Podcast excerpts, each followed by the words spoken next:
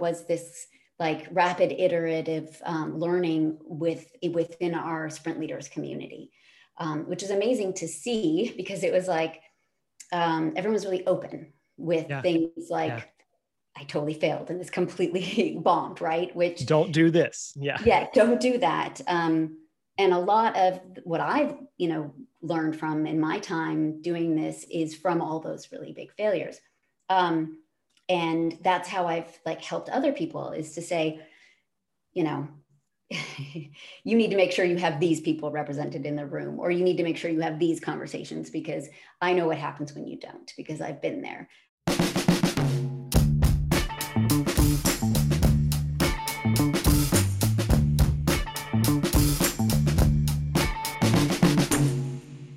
Well, Kai, thank you so much for being on the podcast today. I'm so excited to have you here. I want to just throw it straight to you. Why don't you give a little bit of background about yourself and um, share your story, how you got into this crazy world of, of product and UX?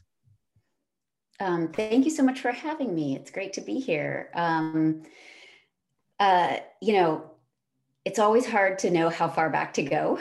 Fair, I, I understand. I started my career um, right out of undergrad. And um, the first thing I did was start a design studio. Um, not necessarily advised. Uh, I had no idea what I was doing. Um, but I was very lucky because um, I had uh, um, a lot of great examples to follow. And it was a time um, when people were really interested in working with young people. Mm. So I started uh, my studio focused on building uh, integrated branding and communications uh, programs for um, tech startups in Silicon Valley. So a lot of digital solutions, websites, and things like CD-ROMs and um, you know emerging technology at the time, right. uh, which is part of why people were willing to take a, a bit of a gamble on us, um, since nobody really knew how to do it, and we were all kind of learning together. Um, so that is where I got my start, um, and did that for about five years. Ran my own studio built my own design practice. Um, at the time, I was more of the managing partner. Um, I did, uh, you know, business development. I, you know, did all the hiring and resourcing, and I had a design partner who was um, straight out of UCLA with a traditional graphic design background. Um, and then we had a developer engineer who was our, our other partner. So um, uh, that was an amazing experience. I learned a lot. Hard but good, right? Yeah. Hard but good. yeah. And um, yeah, I think that that's really where I um, learned a lot of um, to wear a lot of different hats. I you know, learned to code HTML like in the middle of the night in order to meet, meet a deadline for my clients yeah. because our uh, engineer didn't show up. Um, those kind of things that happen. and um, and then from there, it, you know, it's been an interesting journey. Um, I'm also a bit of an artist. So I studied um, printmaking in undergrad as well as anthropology. And um, I've always wanted to balance that creative, um, that creative work with my design and, and, and product work. So I took some time off and studied photography and, um, and more printmaking before I went on from there to um, Yahoo, where I spent a long time um, working on the front page. Um, and oh, yeah. uh, that was a real incredible experience as well for the time period. Um, and from there, I, I went to Google. So that's kind of the step by step, lots of turns and twists. Um, I also, while I was at Yahoo, I got my master's um, in design at the California College of the Arts in San Francisco. And it was a very interesting um, move for me because I was looking to get back to some more of that creative artistic roots um, by uh, you know unifying as you might say your different creative sides from you know interaction design and um, uh, more traditional fine arts practice um, and learned a lot through that about what really matters to me which um, was uh, is and continues to be sustainability and mm. and climate change um, and it's funny thinking back to 2008 when i was doing that uh, degree, I focused my thesis on um, uh, behavioral change in relationship to resource consumption and what you know design could do in this space um, and since then it's been about 10 years 10 20 wait a minute 21 13 years now right. you know it's, it's been interesting to see what kind of opportunities there are for people with a background like myself to actually um, you know contribute to positive change in the um, you know industry of sustainability. So i continue to to try to find places where i can contribute. Oh yeah i was going to ask how does that over intersect with your role your day-to-day role or how do you how do i guess what does your day look like? Um, both in your current role and how that interacts with sustainability? I'm, I'm yeah i'm curious how those worlds collide. Yeah it's funny not very much at the moment. So okay. that's kind of one of those things where i've been like yeah um, I uh, I did a, a, project earlier in 2020 um, to with some uh, with some partners focused on um, uh, recycling, and I, I look for those volunteer opportunities. I've worked with the Google uh, for Startups Accelerator that um, you know helps uh, sustainability startups. I've done those kind of things through my work um, at Google and through Google.org whenever there's a chance. Yeah. Uh, but my day to day, which is interesting to to sort of think about um, is I lead a um, a program called UX Methods and Practice um, under a centralized team that supports the function of UX across Google. So I'm not on a product team. That's great, but um, I mean, but the outpour yeah. is that I assume that's being used on product teams. But I'm curious, what is what does that look like? I mean, Google's such a large organization, but what is this this methods and practice um, focus look like?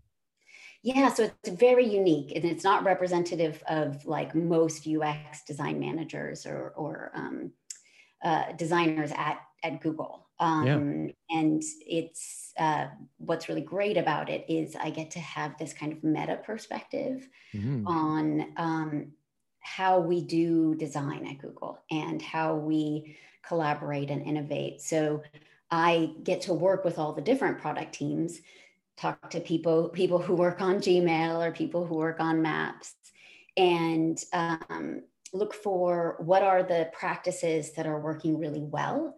Um, what are the methods that they're using to achieve um, alignment or cross functional collaboration? Design sprints is one of them. Um, and I create resources and um, training programs and help people to get access to those practices um, and those skills that will enable them to um, not have to reinvent the wheel right? So yeah. when they uh, you know realize that they need to um, define a vision right? Like a two to four year vision for their product team they want to know you know how do i go about you know what's a good way to do that um, certainly they could figure it out themselves as these really incredible product leaders that we have at Google. People have these skills, but um, they want to know what has worked and what hasn't worked, and mm. how am I going to be m- most efficient with my time? And so I'll collect examples from different people, different teams, and then aggregate the best of them or try out and develop, like I did uh, last year before last um, a whole series of vision sprints looking at like what does a vision sprint model look like so mm-hmm. that when somebody needs to do this work they have you know a toolkit available yeah, to them. yeah. They, they can go and like just you know customize it for their needs but they're enabled and equipped to do that work really well. That sounds incredible because i mean obviously there are some luxuries within such a large organization that that people have access to that because so well even some of the large organizations we work with they're still like grabbing. They're trying to figure out well, I, I, know i know somebody's probably written a book about this. I know somebody's i saw a youtube video about it or somebody from a came from a different company and say we used to do this but i don't know i don't know where it's documented anywhere. You get to be that person for your organization that's actually pulling that together to say I've heard about this, but let's see what it looks like for us. Or this team over here is using it. Let's pull it in and actually kind of formalize it and and share it with the rest of the organization. Am I understanding that right? Yeah, absolutely. And we basically create offer the platform for yeah. what I like to think of as like the um, uh, the foundation of being a learning organization. So this last year, with having to pivot to remote and running, you know, design sprints or collaboration um, workshops, which we used to do in person, now doing all virtually, um, we were able to get close to 60% of our sprint leaders transition to remote facilitation within three months by and to be totally honest like most of us were not running remote sessions right? We it wasn't were, normal before so that wasn't a practice you were you were you didn't have that model already built in place it was no. it, that was a change for you it was a fast change and what we we did was we basically looked to across the company to who was doing it, right? Who was doing it mm. well. And there were some experts and people who had been doing it for a while and people who I'd worked with. And I'd actually run one remote sprint um, through one of these volunteer uh, efforts, like uh, to define um, a vertical for uh, improving global literacy. Um, and so we had people who done some of it. And what we did was create a platform for sharing and testing and learning as we were going. And so that was kind of like this three to four month period where every week somebody would come and say, okay, I just did this thing. I just used this tool. I created all these templates. They're available for you. Go ahead and use them. And so it was this like rapid iterative um, learning with within our sprint leaders community, um, which is amazing to see because it was like um, everyone was really open with yeah. things like yeah. I totally failed and this completely bombed, right? Which don't do this. Yeah. Yeah, don't do that. Um, and a lot of what I've, you know, learned from in my time doing this is from all those really big failures. Um, and that's how I've like helped other people is to say, you know, you need to make sure you have these people represented in the room or you need to make sure you have these conversations because i know what happens when you don't because i've been there yeah. um, and so a lot of the way that we learn is by not being afraid to fail not being afraid to share the failure or celebrate the failure and um, i think that's one of the core values that i've learned at google um, it, which i think is really different from you know other previous places I've worked where um, it's encouraged that you're going to share that learning and then all of us can grow and learn from it um, rather than say hiding it or you know what i mean? Like just being like oh yeah yeah that was a mess up i'll go on. Like you can actually create really useful foundational knowledge. It's the difference between saying failure happens and we're okay with failure happening but don't dwell on it keep moving forward you know uh, bias for action let's just keep moving versus failure happened. Wait a minute, everybody stop, or at least everybody pay attention. We have something to share. Let's all kind of like analyze it and kind of ask the questions of what what can we learn from this? What can we do with this information? Should this um, should this make our next version of this look different? Um, rather than going, yeah, we failed. Oh, let's not dwell on it. Um, that's there are very few organizations that do that well. I think a lot of organizations talk about failure as being acceptable Mm. But there's a difference when I think when um, uh, the Reed Hastings new book, the No Rules Rules, talks about Netflix kind of has this culture, right? And he yeah. he refers to it as um, I think they call it sunshining their failures. And it's mm. literally just like put a spotlight on it. I'm going to stand on stage. I'm going to tell you when I made a mistake that cost us $20 million or I'm, you know, whatever, because we're all going to learn together. Uh, that's, that's a gift to be in an organization that thinks that way. Yeah, I think one of it may not happen um, in all parts of the organization. You know, and, and we're human beings, right? That's un, that's understandable. But also, Google's really, really big. If you um, and I've been here ten years, so yeah. um, I have those moments where I I think, wow, you know, this is like a company of ten companies, and yeah, yeah it's a good way to say it.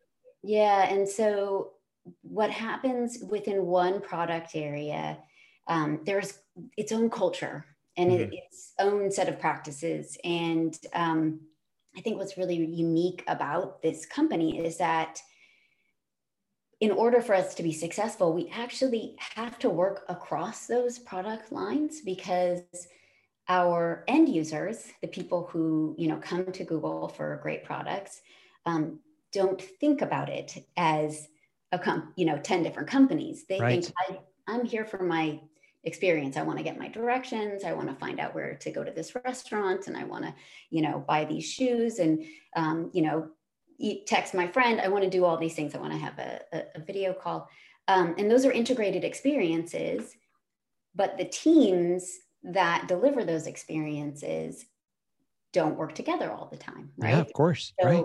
to make a great experience for me as the end user, they have to work together. And Yeah. that's where these um, uh, processes or practices, like ways of working, the more similar that we can work together, the the more aligned we can be on how we measure success in our products, um, Mhm. measure satisfaction, the better we can do at delivering a cohesive experience. So it's a really unique challenge uh, for a designer or an engineer or a product manager because you're not just working within your one space you have to consider all the overlaps um, for you know really that customer who's coming to us for you know all the things that they want I'm curious because I find that there's a lot of parallels as we've been doing. We've been a business for about 12 years now. And I find there's a lot of parallels to large organizations and to how agencies work. And I'm curious if your background and kind of the services side of things, where you have to adapt to clients' cultures, and basically what you're trying to do is to bring different ways of working, different things that matter, different social norms, different values sometimes, and say, yes, and we can do good work together. Right. Mhm. Um, and I, I, so our, one of our largest clients is a, is a global consultancy. And so, you know, they, they don't know what their, their left hand and the right hand don't always even know what each other are doing. But when we're serving different teams inside that organization, we have to learn to how to say, hey, how do we have a common language? How do we have a shared tool set? Um, obviously, you're trying to create a united uh, united user experience across your product suite. Um, what? How do we build? I think there's a lot of parallels. Do you think? Do you think that you pull from some of that service experiences from back in the day uh, when you start thinking about how those teams might cross over? I think it's interesting being able to bring that outsider's perspective when you're, you know, trying to problem solve or innovate, push, you know, teams to think into the future, um, or even just to to address like uh, culture problems you have, right? Yeah. So um, having a pool of people that you can reach out to to say, can you come in and work with us? Um, I think it's actually a really big benefit that the company has built, where um, we we have the the you know the set of experts who understand you know the, the ecosystem that Google has built and and ha- it, you know operates within, but can also bring a little bit of that um, the outsider perspective. Or I've recently been really um, uh, enthralled with Adam Grant's um, book Think Again, and he says like the beginner's mindset um, because what we know is that humans have a tendency to um, uh, think they know what they know and not be open to you know new perspectives when they have just a little bit of knowledge about something so Mhm. if you have no knowledge in some ways you're in a much better place because you're a beginner and you can ask all these questions um, and you can be open to new information um, i also like his whole point about a scientist's mindset which is I like loved that that Yeah. perspective. Yes. Which is what we've all been saying for such a long time when we talked about validating and lean and agile. You know, like it's language we were already using, but it puts it in a more acceptable team or individual approach, which I really liked. Yeah, the experimentation mindset, which we've talked about a lot, but there's something in the in that language. Um, I've always used a lot of scientific terms when I talk about design sprints, and my research um, uh, colleagues would say, "Oh, but it's they're not real science experiments that you're running. You can't use that term, Kai, because it's you're not controlling for variables and all these things." And I'm like, "Okay, but the Right. point is." you want to always be ready to be wrong Right. right, you want to not have to oh to to create a solution and you know dig into being right and the idea that you're going to learn that scientist mindset is really critical i think in product development because um, you you waste a lot of time and money when you go out the door um, you know attached to your ideas thinking you've solved the problem and not being open to hearing the feedback or you know learning. So i think it's yeah it's absolutely critical. I'm curious then as you get to see into so many different groups into so many different arms of the organization or as your facilitator working you know like you said with so many different cultures what are some things that you see that are common?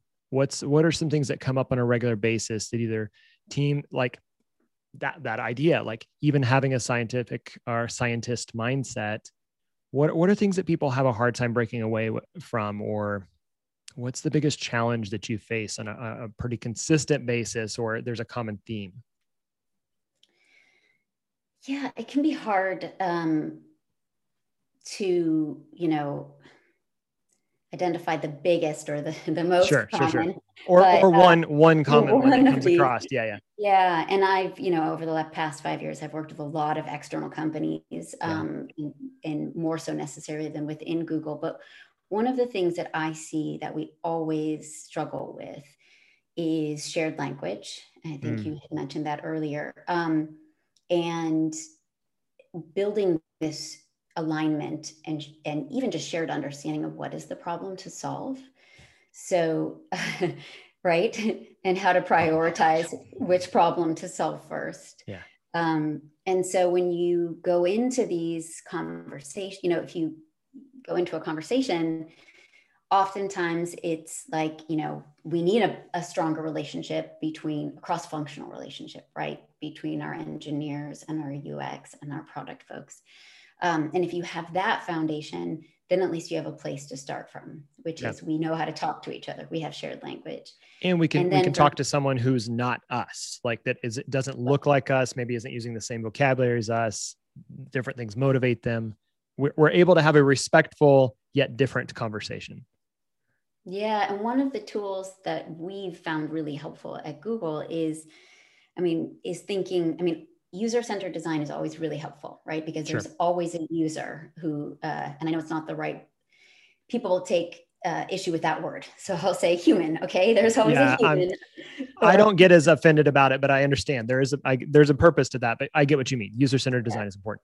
Yeah. Well, what it does is it helps you align to um, who has who's experiencing the problem, right, and what are their needs, and um, how do we solve for that and how do we all align and agree that that's a thing that we need to solve for and it gets complex in you know enterprise spaces and non-consumer facing products and we have lots of those at google um, yeah.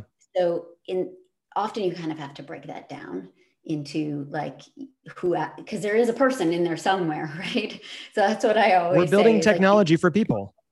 Right. Yeah. and maybe it's five different people. Right. And that's fine too. Um, and uh, but knowing you know who are the players in the space, and then I think the most current conversations or the the things that we, we've been really interested in this last year is um, who are we leaving out? Who are we not considering? Um, who has you know who's been underrepresented or underserved? And those are a lot of the discussions i'm in right now which is where if you are in a data driven company where you want to you're making all of your decisions based on data and you right. look at some of these underserved populations those numbers don't represent accurately how much we should focus on them and so you have to get into this conversation of the we are principles right and our principles yes. are that we are here to to serve everyone um, even if they are 0.01% of our population right now. They're, you know, there's always the the space of we're not serving them. That's why they're not part of our user base. Um, yeah, yeah. Those kind of conversations. So it's interesting to look at how do we change. Even I mean, I think about our overall product development process because we have to from start to finish consider more than just you know who is the current person who's using our product um, who is the person right in front of us. Um, if we can get to that stage of considering our user first and foremost right that's like zero to one um, then from from there onward, who are the people that we're not serving, and what are the ways that we could be um, more inclusive and um, uh, provide better experiences. I want to camp there for just a second because I think this is an important conversation. It's one that a, a lot of the companies we're working with are thinking about. We're thinking about ourselves. I'm curious as you start to try to figure out how to it's a it's a really nuanced and complex conversation and maybe we don't i don't want to go too far down that path but as you start to think about how you build those personas how you understand that it's not just a persona. There's even some risk there right? Yeah. um how you approach the the value to the the business and the organization which is a factor right? Mm-hmm. and also the the value for what the business and organization who the, the future of who they could be serving. That is an interesting thing to balance um, um, well. I mean it's the how do we not it's uh, for example and i don't mind talking a little bit about this it's like the difference between saying we're going to have a non-biased conversation and one that is also intentionally trying to be diverse which in some respects is biased because you actually are trying to to focus on a, a group that maybe isn't who's in front of us right now. Um. That is a that's a challenge. That's a tension to to hold. Um, I'm curious how what are just some tips? I, I guess just from a high level, uh, tips of how you've uh, started to try to think through that with with your teams or conversations you've been a part of. Yeah. Um, first, I feel like I'm a beginner in the space. I'm learning myself, as we all are, right? Yeah. Yeah. Um, and so I I bring it up because I I know it's really important. And when I um, look at practice, I see that we have to evolve our practice. Um, so I'm learning a lot about what the dimensions are that we need to consider and how we might go about um, shifting that practice. Yeah. Um, we have an amazing woman at Google, Annie Jean Baptiste, who wrote a book. Um, it's right here. Is it Building for Everyone? Um, which I highly recommend uh, yeah, yeah, building yeah. for everyone that people read. Um, and she is doing some incredible work at Google right now to help um, product teams um, to design and create inclusive products. So she has checklists and um, yeah. she has principles and um, and there's so there's a lot of things that she's doing. And part of what I've been looking at is how do I help people to embrace it at that practice level and think yeah. and think about it at each step in the process because um, and, and she's working in many different ways, but we we fall into a trap if we see it as a checklist right before release. And I think we've fallen into that trap with a lot of other things as well, accessibility. In, I was going to say there's a lot of parallels to accessibility. Yeah. Yeah. And we tend to think about accessibility as part of inclusion, but um, there's so many dimensions there when it comes to yeah. inclusion. So I think it is um, about asking the right questions at the right time. Um, and uh, like you said, you know, maybe uh, we've looked at it from like persona building at the beginning. And, yeah, yeah. Um, and um, you know, I, I, worked on search for a long time. We don't have pers- we didn't have personas on search because if you are have a product at that scale, you're not you're not thinking in that way. But yeah, how do you say everyone? yeah. Right, my right. audience is everyone. Yeah. Um, so then you start looking at um, goals and tasks and what are yeah. people trying to accomplish and what are their needs, which can get you out of that persona space, which I think tends to put you into a place of bias or stereotyping a lot. So mm-hmm. um, we look at critical user journeys, which is what does somebody want to accomplish with my product? Um, what's their goal and what are the tasks that they are, you know, steps that they're taking to complete that task? Um, and how can we better serve them? And um, you know, looking looking at it in that kind of, you know, very methodical way. Um, and that has been a really great tool for um, increasing that collaboration cross functionally, helping you anchor to that, which is like, I'm using this product for this goal, and yeah. I this is what it takes for me to complete it. And um, and what are the you know metrics of success for that like how fast or how happy am i or how well did i do it or how much confidence do i have in in what i just did um, there are lots of different ways that you can you can think about it but having a, um, a standard way of talking about it and you know talking about that experience and how you measure that experience for for your users is really really valuable do you use you talked about that kind of cr- critical user journey um, around this goal focused or maybe we might refer to it as outcomes based or we have some mm-hmm. british friends that refer to it as the afters oh. um, which I, I just think is fancy they said it with a british accent so it makes me feel not as quite as smart. But the um, as you think about those that goals and then you went back to saying how can you all anchor around a problem? Yeah. when you're thinking about a cross-functional team this is this is a big challenge for i think a lot of teams coming together. What are some what are some tips? What are some actionable ways that you find work really well, well that people can find that common problem statement that they they can they can all kind of whether it's dot i don't could dot voting i guess i don't what, whatever what's something really tactical or very um, approachable for someone to go man that is i'm struggling with that. For example we have a little design sprint community here in kansas city and we were meeting just yesterday just a handful of us because of covid. And uh, um, so we were on a zoom call and we were talking about um, use case or a, a, taste, a case study words case study and somebody was saying they had done one of their first or second design sprints. And they said the, the biggest thing that kind of threw them was that when they got past everybody agreeing on the problem they were going to go solve, they then went and created their own solutions, mm-hmm. um, did it kind of through paper prototyping, and everybody went back and solved their own problems, anyways. Yeah. And I said, honestly, yeah. yeah. they weren't completely aligned. Or I said, to be fair, that happens. People are gonna like this. They may think that that's the only chance they get to get their their voice heard is in that mm-hmm. room, and so they're gonna take the opportunity to prototype the thing they want been wanting to tell everybody about. Yeah. How do you get people aligned around a problem? We say it a lot, but I think it's really hard to do.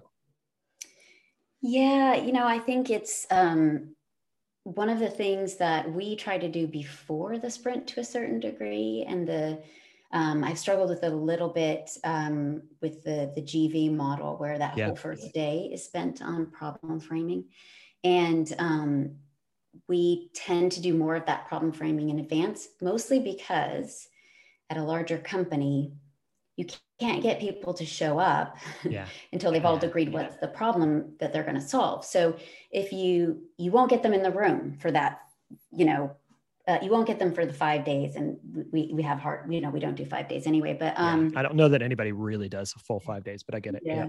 but so we've we've been we've got a lot i should just say we've been deep diving into this recently um in terms of what are the different ways that you can go about doing that problem framing or their, that alignment. Once you get in the room, you're going to learn a bunch of new things and you're probably going to have to align again, right? Sure. So to say that you solve it beforehand is it's it, it's a little flippant to say that. So it's um, narrowing it at least. You're narrowing, yeah. Um, and often what we our sprint leaders, that's what we teach them to do is to scope. Um, mm. And to be very, very clear when we write our challenge statement for the sprint, um, you know, who is our target uh, user that we're solving for? Who has the problem? Yep. Um, what is it that we're trying to solve? You know, for what is kind of like implicit in that the the the goal. And sometimes we'll do even more narrowing function, which is starting to get to to, to um, some level of solution, but in a lot of instances, especially in complex environments, you have stakeholders that have already said, you know what, this is going to be an Android app.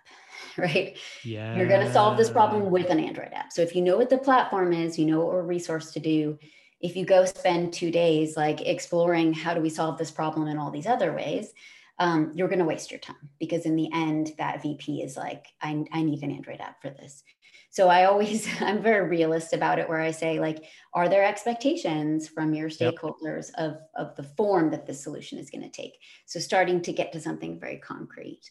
Um, and I have run sprints with, you know, very broad open, like, we need to find a mechanism for how to communicate with teenagers, right? And you're like, okay, let's explore how how does anybody communicate with yeah teenagers? how do we solve world peace also yeah right. communicating with teenagers this yeah. was a, an, a, a, a company that provides helps kids invest in their college education cool so yeah. they gain um, points and rewards to schools. And so they build these relationships with colleges. I think it was called raise.me. Yeah. It was a, um, a startup I worked with. But we went in, we weren't saying it was going to be an Android app. We weren't saying it was going to be a website. Like we didn't know what the solution was. And that part of the challenge was we had to figure out how to reach teenagers. and so yeah. that was really, really clear in the challenge statement. Um, but you could have scoped it another way, right? So we already all agreed going in that the problem was really around this particular dimension. And that was what was going to be within scope for them. Um, yeah.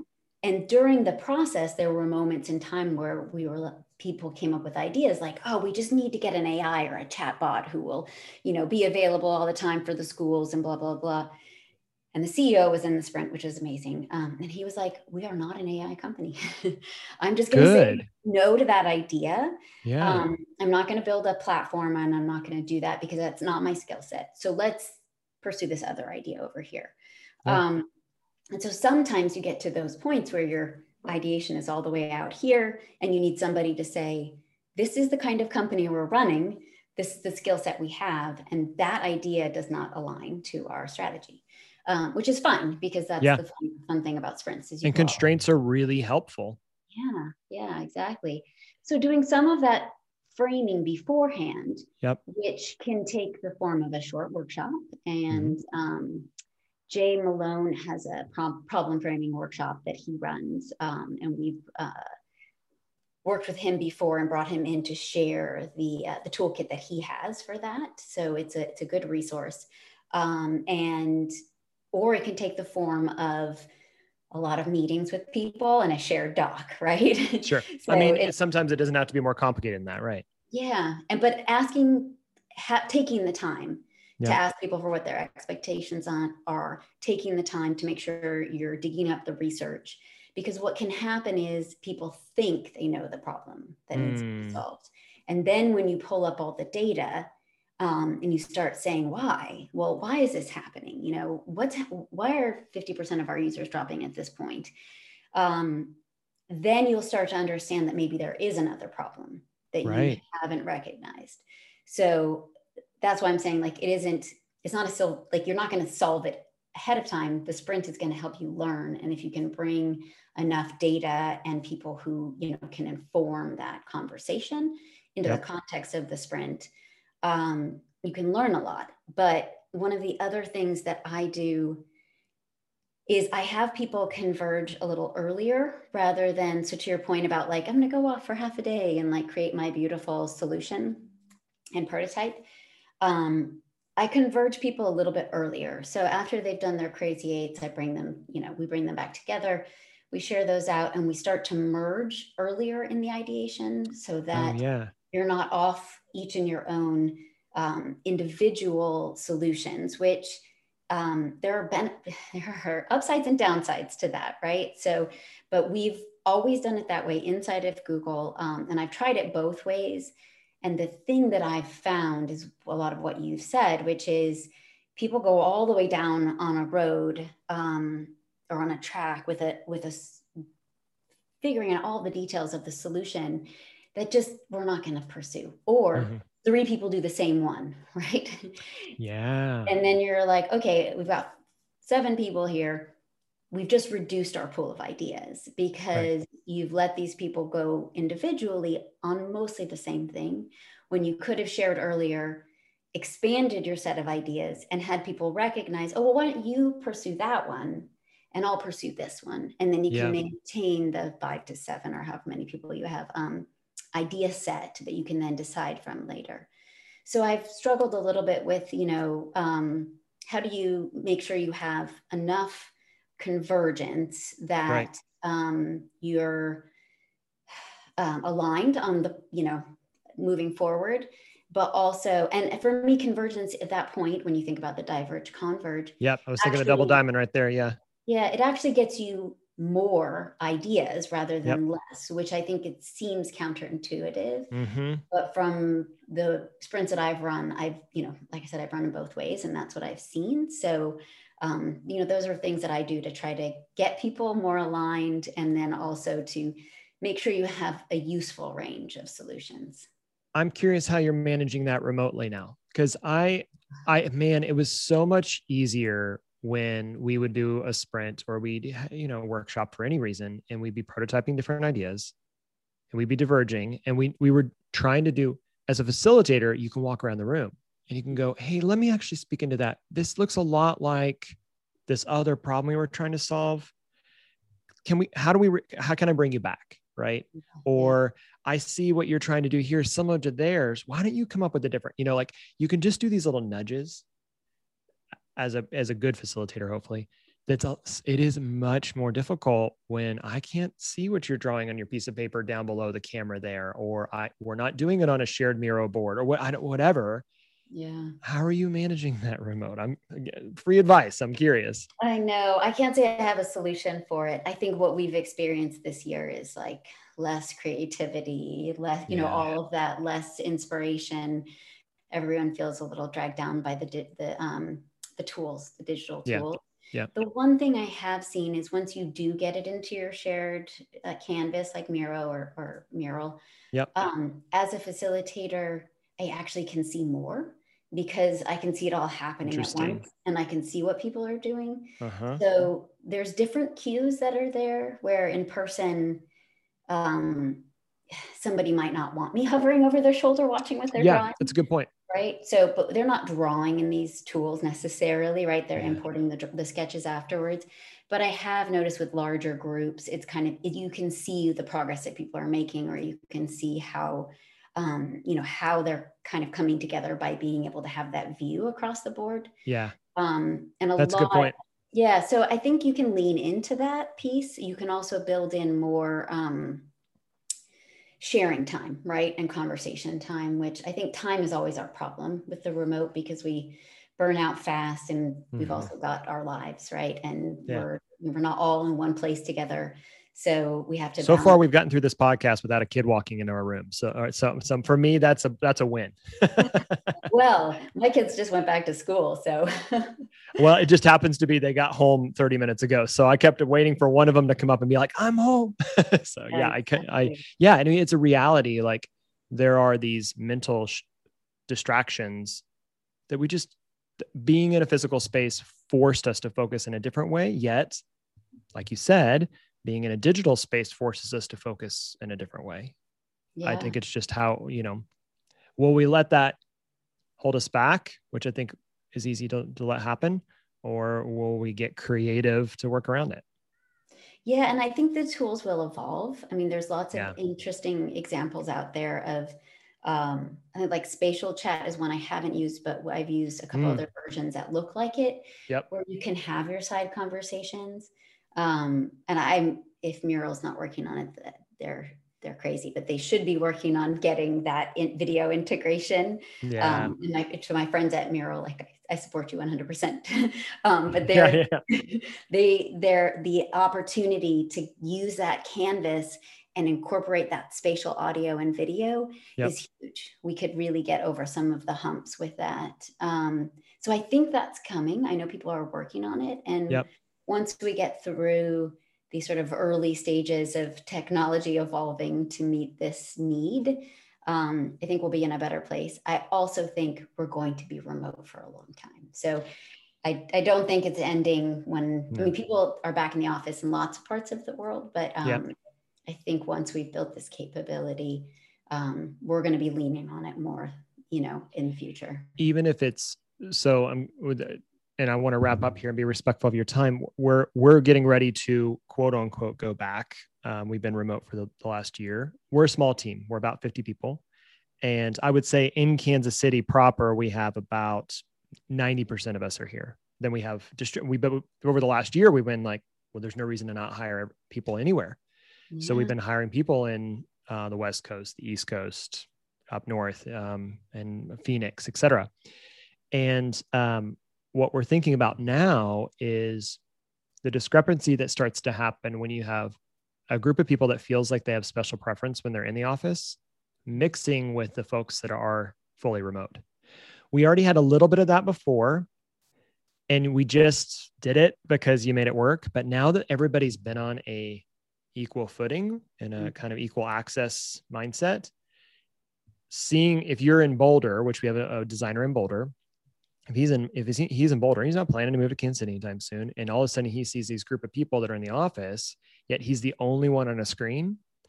How does collaboration look when it's in a hybrid? And so we're we're having a lot of conversations about that, and our clients are asking the same things. How how might we collaborate with you and ourselves? Some of us are remote, some of us aren't.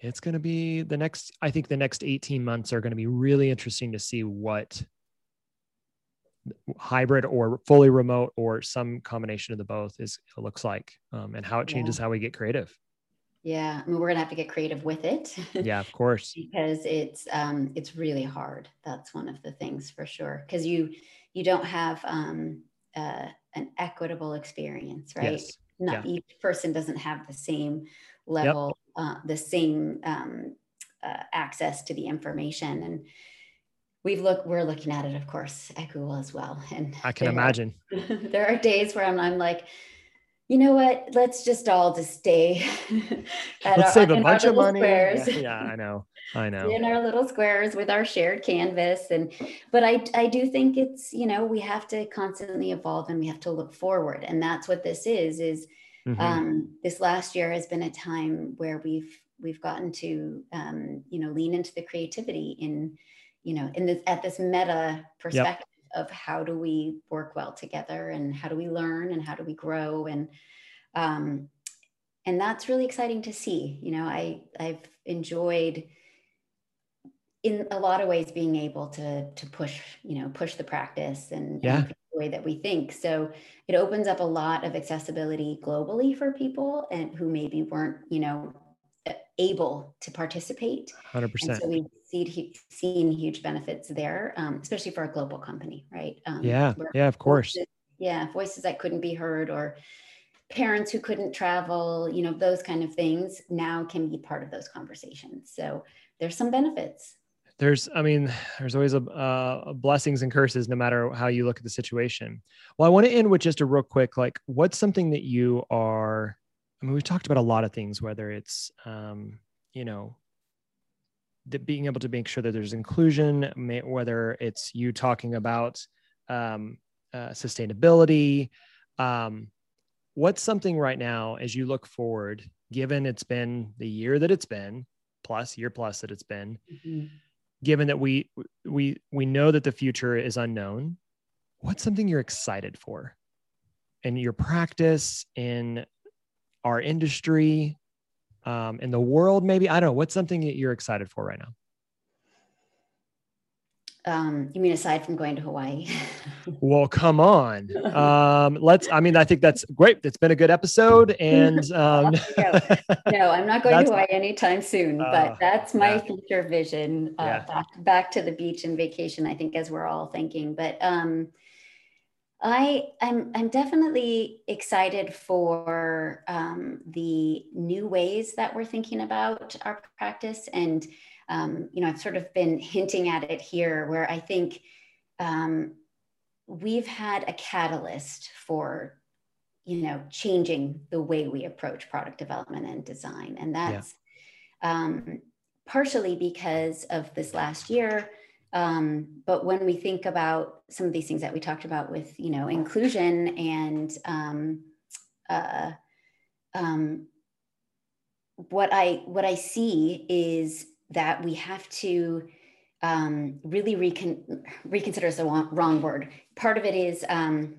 I'm a little short on, on good vocabulary right now, okay. but um, uh, we have to have a new vision for what that practice looks like, what that product development um, uh, end-to-end process is, and what is good design and good product development um, should be uh, uh, inclusive of all of these principles and these ways mm-hmm. of thinking. And when I think about collaboration and design sprints and what we've had to relearn or push ourselves forward on in the past year, um, I see this opportunity as we, um, somebody used the word dissect. We dissected this process and we start back to, to the science. I like it.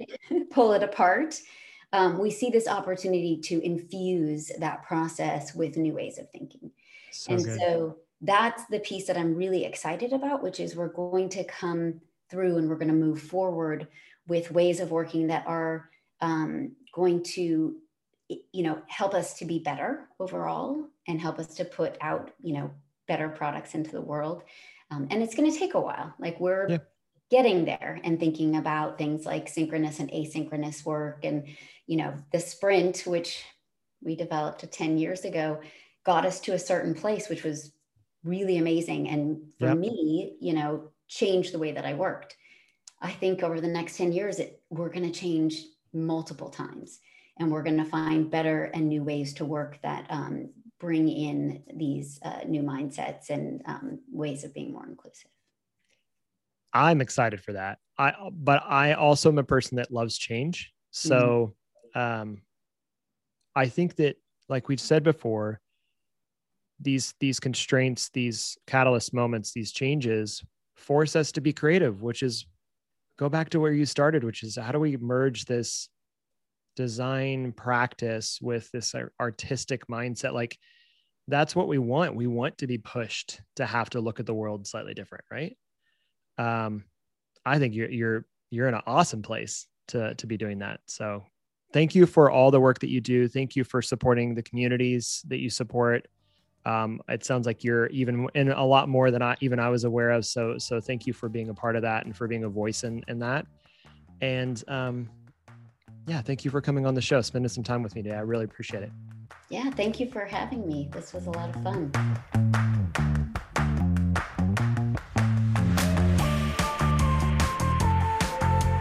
This episode of People of Product was produced by Larissa McCarty with support from Gabby Caton, Julie Branson, and Alexa Alfonso. Our hosts are George Brooks and Daniel Linhart. People of Product is brought to you by Crema, a digital product agency. We believe that creativity, technology, and culture can help individuals and organizations thrive. Learn more at crema.us.